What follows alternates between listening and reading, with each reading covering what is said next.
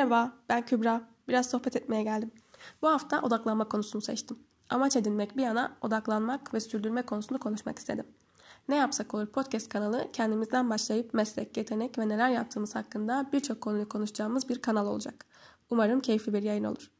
Amaç edinme konusunu düşündük, eline boyuna masaya yatırdık. Hatta başlangıç noktası bulduk. Bir iş için olmasa bile iş dünyamız için güzel bir başlangıç oldu diye düşünüyorum. Şimdi ne yapacağız? Odaklanmalıyız. Odaklanma diğer her şeyi dışarıda bırakarak tek bir konu üzerine düşünmek olarak tanımlanıyor. Nörobilim araştırmaları farklı amaçlar için birçok biçimde odaklanmadan bahsediyor.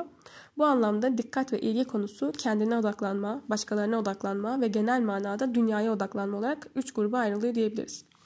Kendine odaklanma duygusal zeka, öz farkındalıkla yani içimizdeki sese kulak vermemizle başlar. İçinizi dinleyin. Nir Eyal dikkat dağınıklığının içeriden başladığını fark etmemiz gerektiğinden bahsediyor. Nir Eyal, Eyal diye yazılıyor ve oyunlaştırarak odaklanma konusunda kitabı ve güzel içerikleri var. Bilimsel bir cevap duymak istiyorsanız şunları söyleyebilirim. İçimden bir ses dediğimiz şey amigdalanın yolladığı mesajlardır. Bu mesajlara somatik işaretleyici deniyor. Bu işaretler bir şey doğru mu, yanlış mı karar, ver, karar verebilmemiz için seçenekleri basitleştiriyor.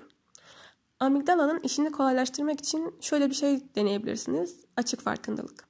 Herhangi bir şey tarafından dikkatimiz dağılmadan, konsantrasyonumuz bozulmadan çevremizde olan biteni görmeye denir. Yani biraz Sherlockçuluk. Sherlock olmak her şeyin her an odağımızı dağıttığı bu çağda en zor şey. En azından uzun süre odaklanmak çok zor. Dikkatini dağıtan şeylere kışkırtıcı diyoruz. Bunlar arzuladığımız şeyler. Yani para, deneyim, bilgi, statü e, ya da heyecanlandığın, zevk aldığın diğer şeyler.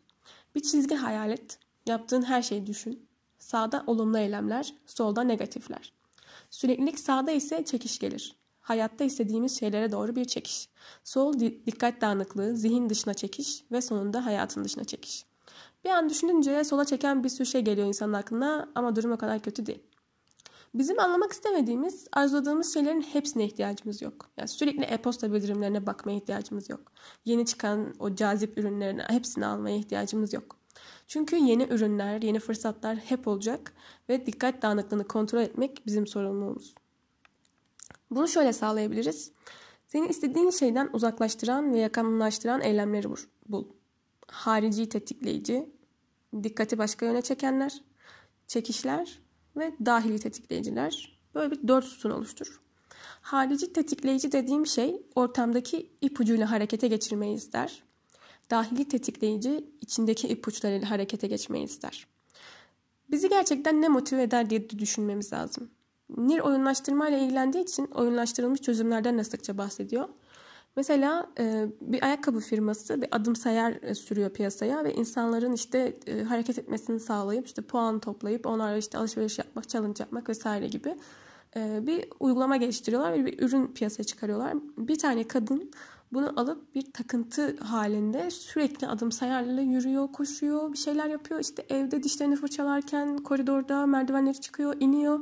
Sürekli takıntılı bir şekilde buradan işte puan biriktiriyor, challenge'lara katılıyor. Hatta gecenin bir yarısı e, bir bildirim düşüyor. Ve işte şu kadar adım atarsan işte gecenin galibi olacaksın gibi ya da bir ödül alacaksın gibi bir bildirim oluyor. Gecenin bir vakti merdivenlerden sürekli inip çıkıyor ve atması gerekenden böyle 200-300 daha fazla adım atıp o geceyi öyle bitiriyor. Yani yorgunluk ve zaman kaybı bir yana e, içsel motivasyonunu anlayamadığı için o ürünü de farklı kullanmaya başlıyor. Ee, en sonunda bu kadının neden böyle olduğunu e, böyle anlamaya çalıştıkları sırada kadın bir fitness takipçisiymiş. Yani böyle bir fitnessçi ve fitnessla ilgilenmeyi seven biriymiş ve hareket etmeyi de bununla ilgili kullanmaya başlamış yani. Ee, o yüzden asıl e, motivasyonun ne olduğunu anlamanız gerekiyor. O kadın için motivasyon puanları almak değilmiş mesela. Yani sadece düzgün ve sürekli biçimde kendini motive ediyor ve fitness çalışması yapıyor gibi düşünebilirsiniz mesela. O yüzden zevk aldığınız e, şeyleri bulmanız, içten neyi takip ettiğinizi, neyi istediğinizi bulmanız gerekiyor. Zevk aldığımız şeyler, yani bunları yapmak motivasyonumuzu arttırır gibi düşünebilirsiniz. Özgür olma arzusuyla hareket ettiğini de düşünebilirsin. Ama yoksunluklarımızı unutmak için yaparız. Yani Sinan Canan bununla ilgili şöyle tatlı bir anı anlatıyor. Mesela işte beynin yani Netflix cips yapalım abi bu ne uğraşacaksın işte sınavdır işte bir şeydir iştir yapacaksın da olacak da olmayacak da belli de değil falan. Ee, boş ver dediği bir an var yani. Netflix yapalım, izleyelim bir şeyler, rahatımıza bakalım falan. Ama bir yandan da şöyle bir senaryodan da bahsediyor. İşte bir şeyler üretmek, işte sabahlara kadar makale yazmaktan falan bahsediyor. Ve orada da beyin bir noktadan sonra zevk almaya başlıyor. Yani diyor ki ya burası da güzelmiş abi hani bir şeyler yapıyoruz eğleniyoruz aslında. Bu, bu şekilde de eğleniyoruz diye. Ya beyni bu tarafa da adapte etmek gerekiyor. Yani her zaman Netflix parti olmaz ya da her zaman yatış olmayacağı için e, beyninizi motive etme şeklinizi de değiştirmeniz gerekiyor. E, yani sonuç olarak yoksunların yoksunluklarını unutmak istediğin, yani ne yapacaksın boş ver dediğiniz şeyler bunları unutmak için.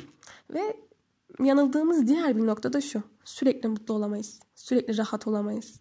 Yani Nir'de, Sinan Canan da aynısını hatta tüm dünya içerebileceğiniz biyolojik kaynaklar ve bilimsel kaynaklar tamamı hepsi işte o ilk gün o atalarımızın yaşadığı o stres, tedirgin, tetikte yaşamaları ile ilgili. Yani sürekli tedirgin ve sürekli tetikte yaşadıkları için biz bugün hayattayız. Yani niye odaklanamıyorum o zaman? Yani atalarımız bu şekildeymiş. Ben neden odaklanamıyorum diye düşünürsek yani çok düşünmekten de olabilir. yok yok öyle değil. Şöyle. Birincisi can sıkıntısı. İnsanları bir odaya koymuşlar ve 15 dakika boş bir odaya 15 dakika beklemelerini istemişler ve yanlarına da bir tane elektroşok cihazı vermişler ama böyle basit böyle şey düşük seviyede bir elektroşok cihazı. İnsanlar can sıkıntısından kendilerini şoklamışlar. Hem de defalarca. Çünkü beyin boşluk kabul etmiyor. Beyin durmak istemiyor. Yani durmak da bu yüzden zor. Beynin boşluk kabul etmemesinden. İkincisi olumsuzluklar. İnsanlar nedense olumsuz durumları olumlu yaşadıkları şeylerden daha çok hatırlıyor. Buna ben de katılıyorum. Mesela bir şey yapıyorsunuz çok güzel olmuş. Bir şey yapıyorsunuz yani. Herhangi bir şey yap. Ya kek yapmak bile olabilir bu. Herhangi bir şey yapıyorsunuz ve herkes çok beğeniyor ama küçücük bir şey gözünüze takılıyor ya da küçücük birisi bir imada buluyor. Tüm gece onu düşünüyorsunuz. Yani o yaptığın güzel kek, aldığın tebrikler falan yok. Sadece o olumsuz şey insanın aklına kalıyor ve onları düşünmeye daha çok meyilliyiz. Üçüncüsü kötü durumları düşünmeye de devam etme. Yani işte standartların karşılaştırılması, neden yapamıyorum, niye böyle olduğu gibi sürekli kötü durumları da düşünmeye meyilliyiz. Dördüncüsü bence bu vurucu darbe hedonik adaptasyon. Yani hızlı bir şekilde temel memnuniyet seviyene geri dönme. Mesela piyango kazanan adam bir süre sonra yine eski mutluluk seviyesine geri dönüyor. Ee, yeni hedefler sürekli dikkatimizi çekebilir ama uzun vadede bununla mutlu olmaya çalışmak boşunadır. İronik ama biz hayatta tutan şey de bu memnuniyetsizliklerimiz.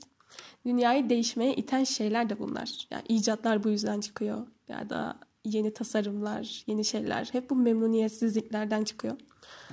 Hayatta kalmamızı, sürdürmemizi devam ettiren şey de bu memnuniyetsizliklerimiz. Biz bu güçten faydalanmalıyız. Zihin sarsıcı bir güce sahip.